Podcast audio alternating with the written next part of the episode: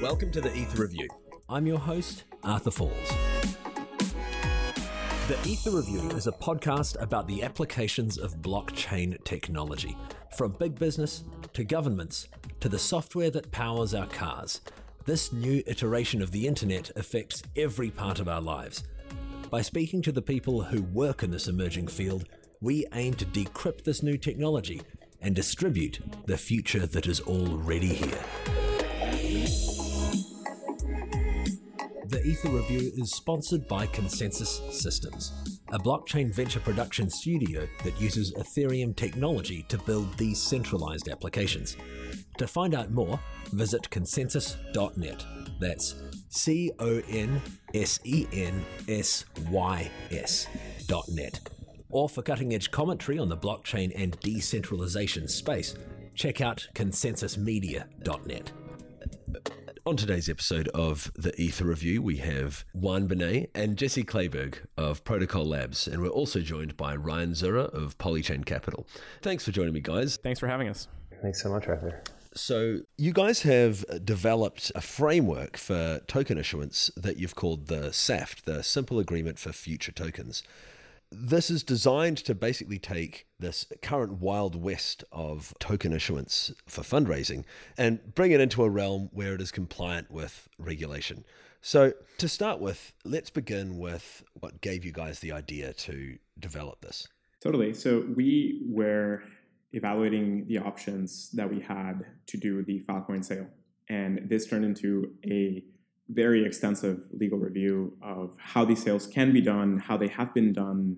And at the time, we noted that there's a bunch of questions around you know, securities laws and tax laws and others that prompted different groups to try different things, including, you know, in many cases, leaving the US simply because it was hard for projects to fit within the legal landscape in the US. And so a lot of projects ended up leaving or, you know, just starting elsewhere from the get-go because people couldn't couldn't sort out a, a clean way of doing these token sales in the United States. And so a lot of our perspective on this was informed by looking at those projects and looking at what they're doing and, and so on.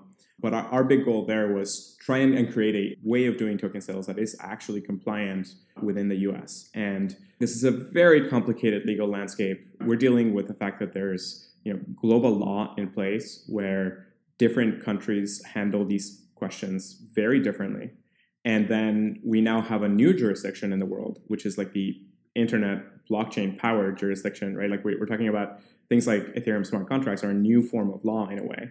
And through all this landscape, you want to create a, a safe foundation for all of these projects that you're that you're building, and that should be able to happen anywhere on the planet. And you know, as the as the as one of the, the main places where technological innovation happens, you know, it was really frustrating to see that the US was losing out to a lot of other places in the perspective that people were choosing to leave places like Silicon Valley and so on to go elsewhere. And like, you know, it's the first time you've ever heard the idea that people building the technology are going to leave Silicon Valley to be able to build the technology.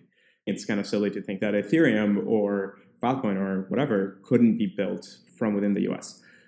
So you know, I think zooming out and, and, looking at it in a broad way, countries are going to have to catch up to what the technology actually is and try to come up with like new proper regulation that fits them. But that's not coming for at least, you know, five, ten years, if not more, right? A lot of the regulation that people are applying is actually 70 years old, or in some cases, potentially older. And so law moves at a slow pace, and this is where the constraints around trying to fit what doesn't really fit in those boxes, we still have to try and fit them, at least for the time being, into something that actually makes sense. And in some cases, potentially having to create new instruments that do fit correctly and allow you to do something the way you are actually trying to do it, just so you can probably find a way to do it in a compliant way with the current regulations in place. Into the SAFT. Yeah, and so so this is like this super complicated landscape, took a very long time to review you know, we've been working with the best lawyers in the space, gotten to know every firm, and we did the same thing that a few other groups did. In fact, there was like this simultaneous invention that occurred with multiple groups kind of coming up with the same idea, which was hey, there was a similar kind of uncertain landscape before in fundraising, and that was like the convertible notes thing. And then YC, Y Combinator came in and introduced the safe uh, to kind of clean all of that up. won't go into too much detail there, but the basic idea was the safe came in as a standard that cleaned up all of the convertible note variation and, and complexity and created this new instrument. Before we go on, actually, so can you fill in that acronym and then explain what a convertible note is? Yeah, yeah. So a convertible note is is usually a debt instrument that allowed companies to do fundraising in a much faster way than normal equity rounds. So this means a company could raise funding from an investor in you know a single conversation, have an, a single deal instead of having to corral five or six investors to do a single equity round. In seed deals was really pivotal to making making these things happen quickly. And so the practice of using convertible debts to raise funding became you know pretty prevalent in around the world really, but definitely in Silicon Valley. And so you had a whole bunch of these instruments that were different. And so as as the landscape matured, people started putting all sorts of complex clauses and rights and weird things. And and so the reaction was that Y Combinator said, "Look, look, this is really complicated, and it's debt, which it really shouldn't be. You're actually fundraising. You're not. You're not taking on debt. What you're doing is you're trying to give somebody something that will convert into equity once you do an equity round. So let's create the simple agreement for future equity." And the idea there was, hey, like let's come up with a something that borrows a lot from the convertible note, but is simple, it's correctly structured, and everyone can understand it quickly. Like their legal teams can review it, and they can agree. And so that, that was the, the legal innovation that Y Combinator did. And you know, I, I remember that time when this kind of changeover happened from all these convertible notes to suddenly only safes. And it took about a year or so, but pretty much everyone agreed that this was an important.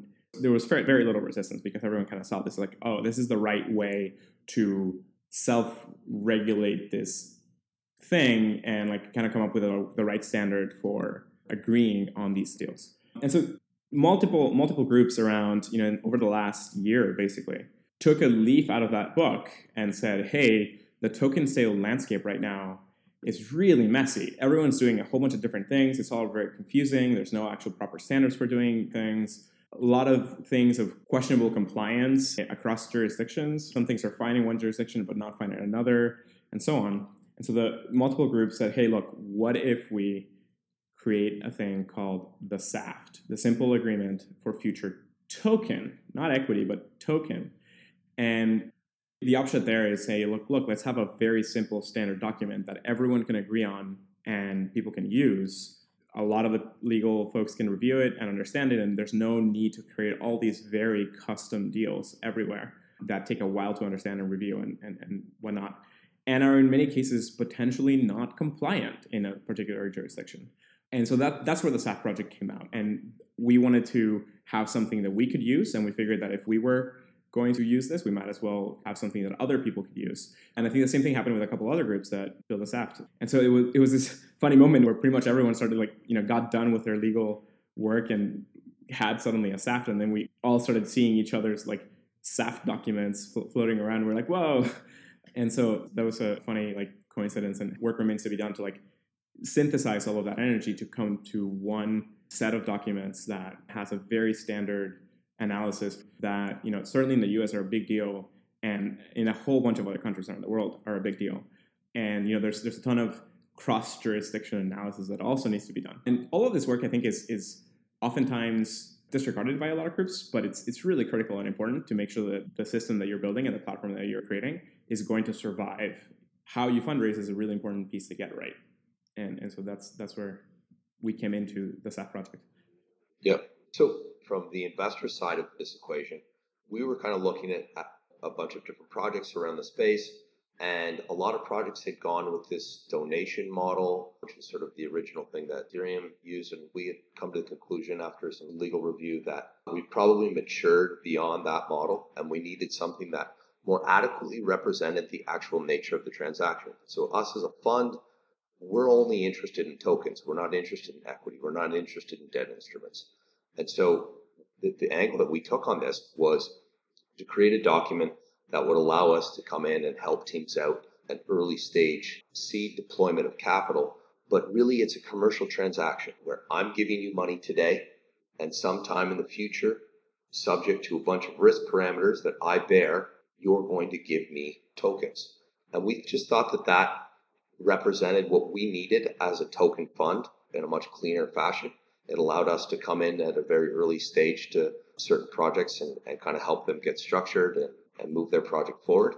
And then it also just represented the actual nature of the transaction in a lot cleaner fashion than these like very complex donation structures in far off lands and things like that. We thought that that was kind of unnecessary and in some instances may, as Juan alluded to, may end up transferring tax liability to U.S. tax residents that are working for these foreign entities. Obviously, that would need to be analyzed on a case by case basis, but we just felt like this act sort of represented a cleaner agreement for both entrepreneurs and for investors. And so, what was your involvement in this whole thing, Jesse? Hmm. Uh, so I work at Protocol Labs with Juan, effectively Juan and I. Jesse built it. And the, yeah. Juan and the team and I have been just diving in really deeply over the past several months now. It's interesting to know too, and I think it just goes to highlight how complex the space is that, that this took us much longer than we expected it would. And it first starts off, you might think, oh, okay, well, so, you know, let's clear this with the entities in the US. So SEC, that seems like, yeah, we should go there. And then once you start diving in there, you realize that you need to go to the CFTC. And then once you go there, you realize you go to the, you know, on and on and on until you get your alphabet soup of, uh, of government agencies. And yeah, so effectively, you know, we all just kind of work together as a team here to, you know, I mean, I, I don't think it, it, would not be fair of us to claim credit for the SAFT just ourselves, but rather it's, it's the contributions of a lot of people that we've worked with, which has included um, a lot of experts from a varying array of, of specialties.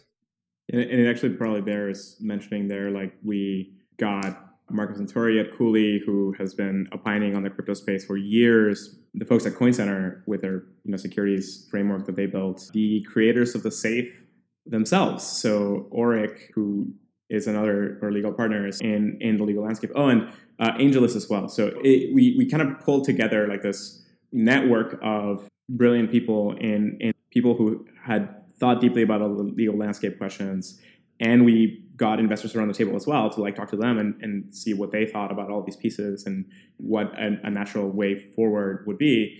And it's through that set of discussions that we started carving out what this kind of instrument needed to look like. You know, we, we ended up succeeding in boiling it down to something quite simple that companies and organizations of all different sorts will be able to use to raise funding. This is fundraising right? Like the activity that's going on right now is fundraising. And in many cases, there's a lot of profit realized. And in those cases, it, it is an investment or, you know, categorizing it that way is a much more correct way to describe the transaction. And you know, there's a whole bunch of questions around like investor protection laws, right? Like if you're in a situation where you find a project online and it says, "Hey, donate to this address," and so on, you know, they don't really have an obligation to then take those donations and actually deliver on the plans to create a project necessarily. Then there's no rights as an investor. And like, what does that look like? If you just gave a ton of money to a group that raised tens, hundreds of millions of dollars in funding to go and build out a platform, and a lot of that is in donations, and suddenly like you they say, hey, well, these are donations. Uh, thank you for donating all this this money. We may or may not complete the project, right? Like, there's no recourse uh, to a lot of the people that gave those donations to actually make sure that the people who said we're going to build this platform actually do. Because there's a big difference between an investment where there is some liability involved with a group that does not deliver on that investment versus something that is just donation, right? So I think I think, and this is perhaps like the key point that the SAFT brings to bear is there's a fundamental difference between a token that is developed and ready to be used in the you know live network versus a token that is proposed and needs to be built, and people need to raise funding to build it. Yeah, this is a really important point. Juan, if you want to dive further into this and why this is so important. Yeah, so I think in the U.S. specifically, we're most familiar with with the U.S.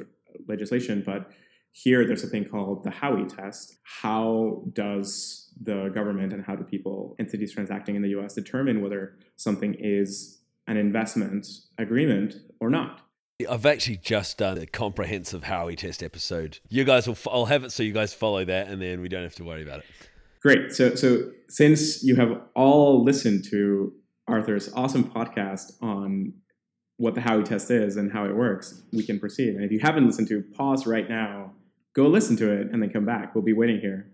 So, you know, there's the Howey test that, that you can use to to determine whether something is an investment. And it turned out that from a lot of perspectives, when a token is not yet usable. Take the case of Filecoin, right? Filecoin is a token, there's a utility token where you're going to be able to use the token to pay for storage in the network, to hire a whole network of participants to store files for you.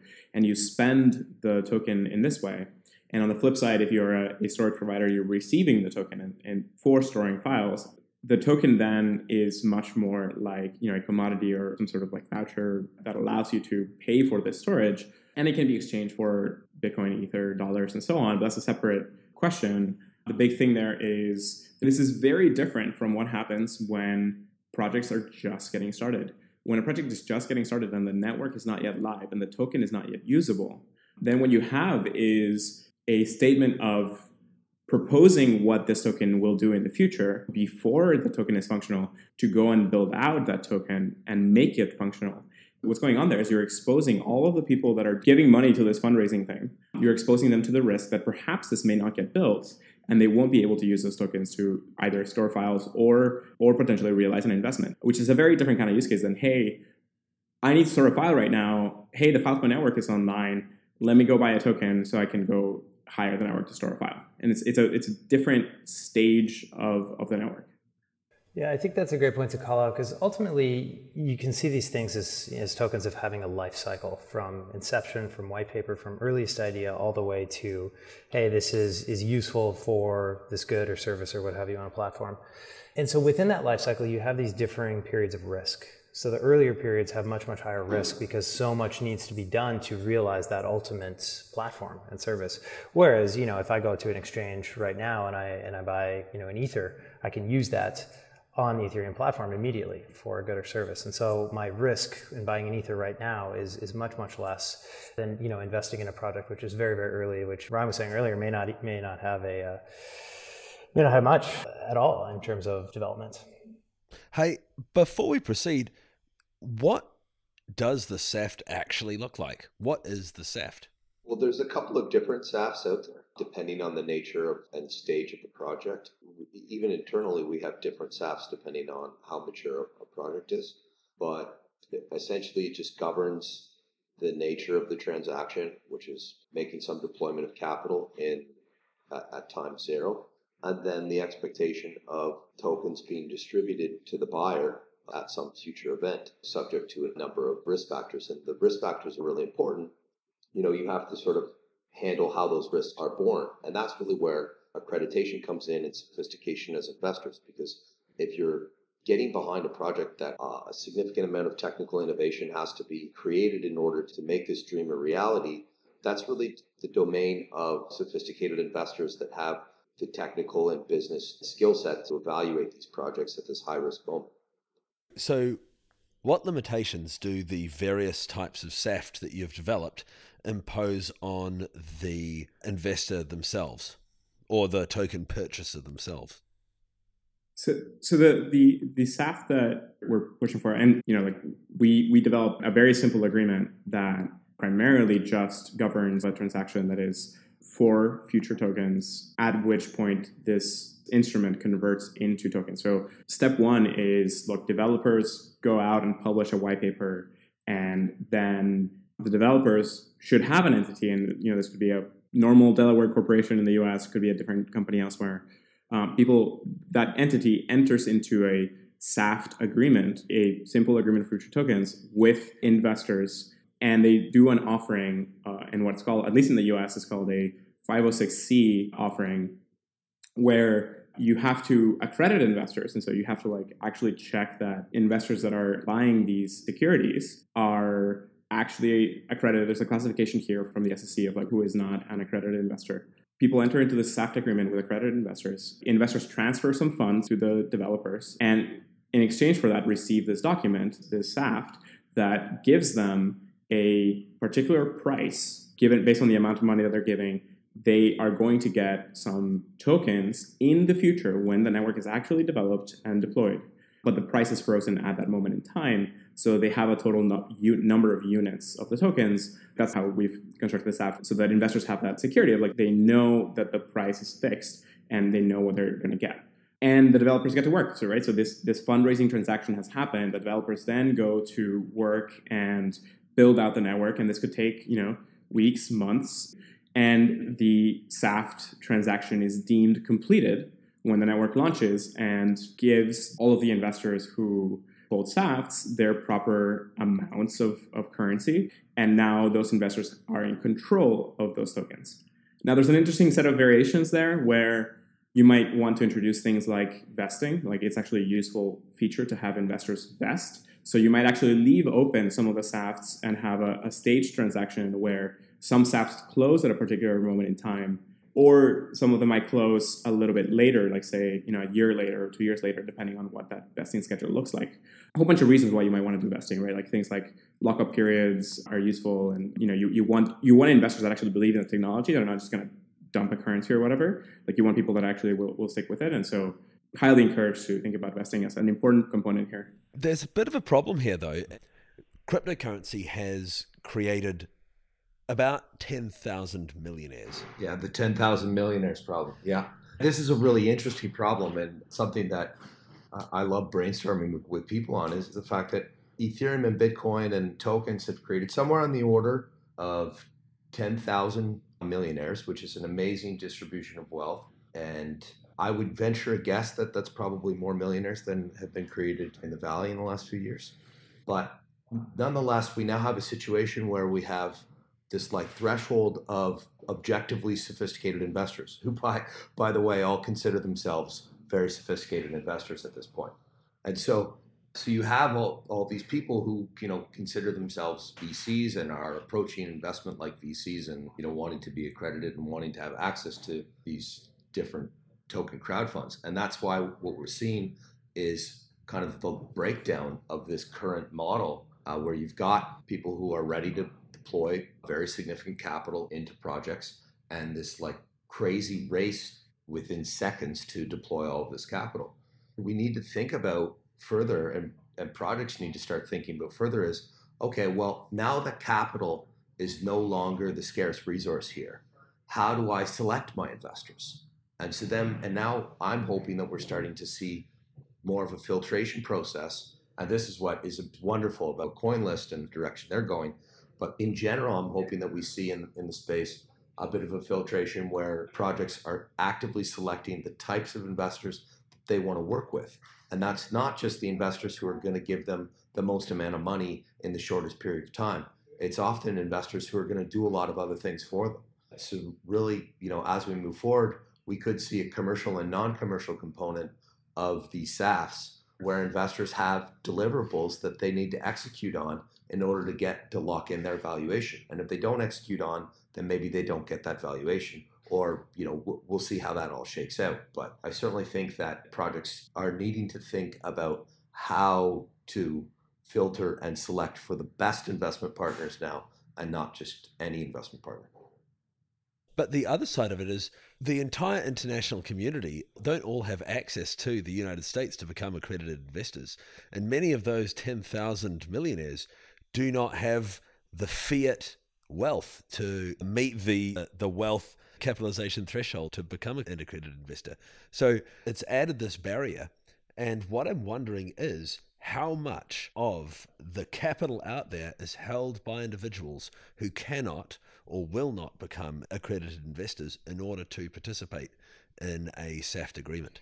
Yes, I think in general, this is a really interesting point to bring up. And ultimately these things are distributed and oftentimes decentralized networks right and you want a vast array of participants in that network and ultimately it's a thing of really the accredited investor title what does it what does it mean or take to be an accredited investor you have over a certain amount of wealth and that's it right so I, I think that just because you're an accredited investor doesn't make you any more suited or less suited to be able to invest in these things and that goes into to what Ryan was saying earlier is that truly what do you really want at the end of the day? You want to build the very best network. And so the people you want involved in that network, especially in the early days, the, the early holders aren't the crypto speculators that are looking to just get in as fast as they can make a you know a quick profit and then dump uh, dump the token as soon as it's listed.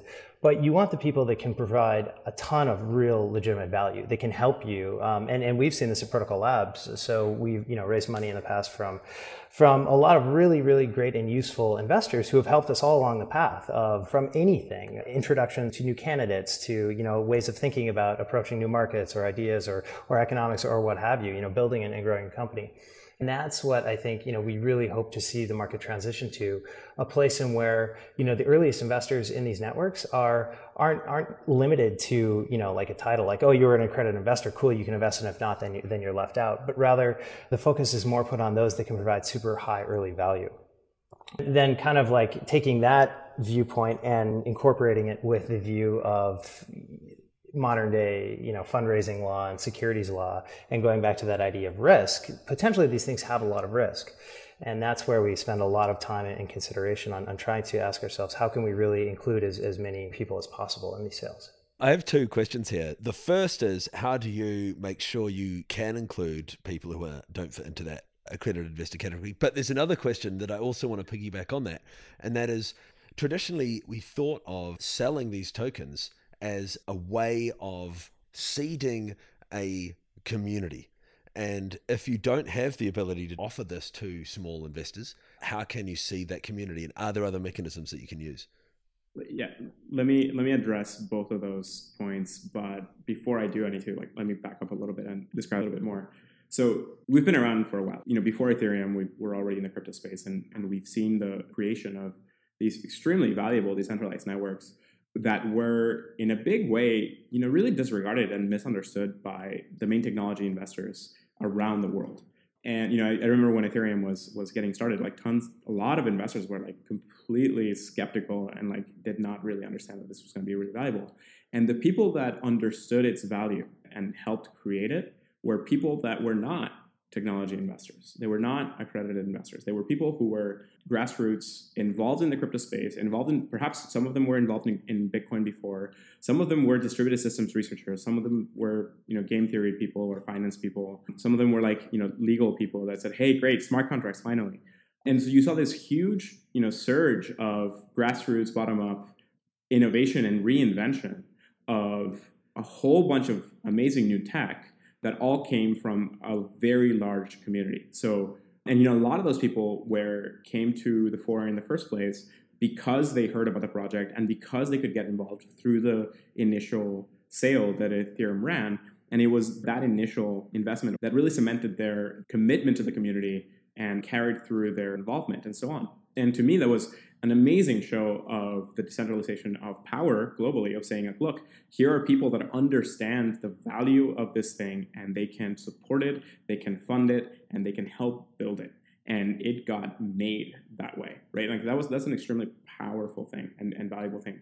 And so i think it's, it's really important that the, whatever this space gravitates to and, and builds it needs to be able to allow that kind of bottom up decentralized innovation and reinvention and fundraising. But I think the important thing there is like think about ways of, of really involving and incorporating the community. Now, um, one big important piece there is noting that first of all, there are certain things like Jesse mentioned, like the regulation crowdfunding. The current iteration of regulation crowdfunding tends to cement the accredited investor thing because it's just so hard to do and, and you don't end up getting that much money.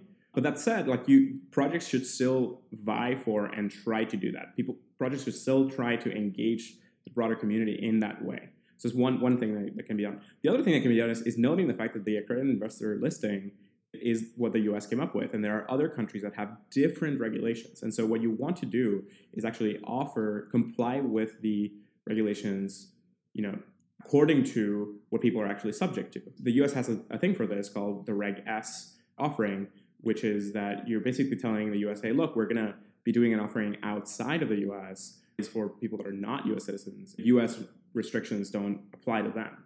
And so the, the question is like in the US, you could probably do crowdfunding and involve a, a lot of people that way.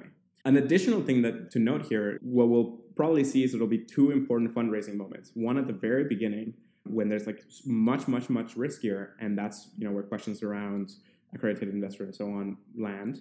And then there'll be another moment where you know the network finally goes live and is sold at a discount to a lot of people that are able to distribute it in a big way. Like that's the proper ICO. Like the, the initial coin offering type thing is really when it becomes public and anybody can use it at that moment in time and you do a big sale at a discount. And I think perhaps like the most important one to me, what we perhaps should be thinking about is how can we involve all of the, the grassroots bottom up innovation and turn those instead of being investments of money where you know again uh, the accredited investor listing is basically restricting people who don't have a lot of money, who perhaps shouldn't be investing, you know, in extremely high risk projects that could like you know leave them without money. Like the, there's the regulations are there for good reason, in that you know we have there's a long history of of really bad events where a lot of people were defrauded uh, in a huge way and left with nothing, right? And so like.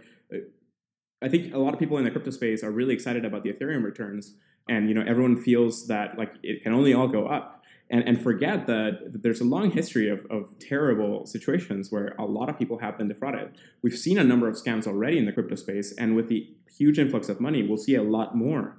So ostensibly a lot of people could be cheated out of like you know their life savings and like that's not a good place to be and so i think that the thing that projects need to do right now and this is something that we think about very carefully is how can we involve the broader community and have them invest their time in a different way it's like instead of saying people, hey, go and invest your money, it's like say, hey, look, perhaps we can create an arrangement and a structure where people can be rewarded directly for contributing to the protocol in some way or to creating the network in some way. Similar to how Ethereum started right away paying people in, in Ether or effectively future Ether.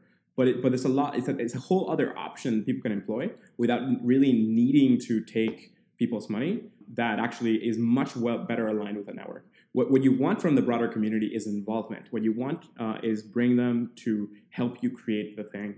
And so focus on that. Uh, and, and I think like the majority of the people that, are, that were helping Ethereum in the early days were not just giving money, they were very involved. They were helping build things, they were helping discuss things in forums. And all of that was a very different kind of activity than just kind of sitting back with a big pile of money and speculating, right? Like sitting back with a big pile of money and speculating is not that useful to the network what's useful to network is engagement and and helping build the things themselves or or you know well, that's ex- yeah. that's that was exactly the nature of my involvement with ethereum and actually where this podcast came from. I bought ether in the crowd sale and then made an ethereum podcast. And and what you're talking about also makes me think of wikipedia and the sheer wealth of labor. And if you were to look at the people who do spend time editing wikipedia a lot of those hours are worth a thousand dollars a piece and it's the ability to drive your community to improve and develop your platform, exactly as you said, is what we should be really incentivizing. Whereas now, what we seem to have is a free for all, mad grab, and this idea that you can just throw so much money at something that eventually it will get built.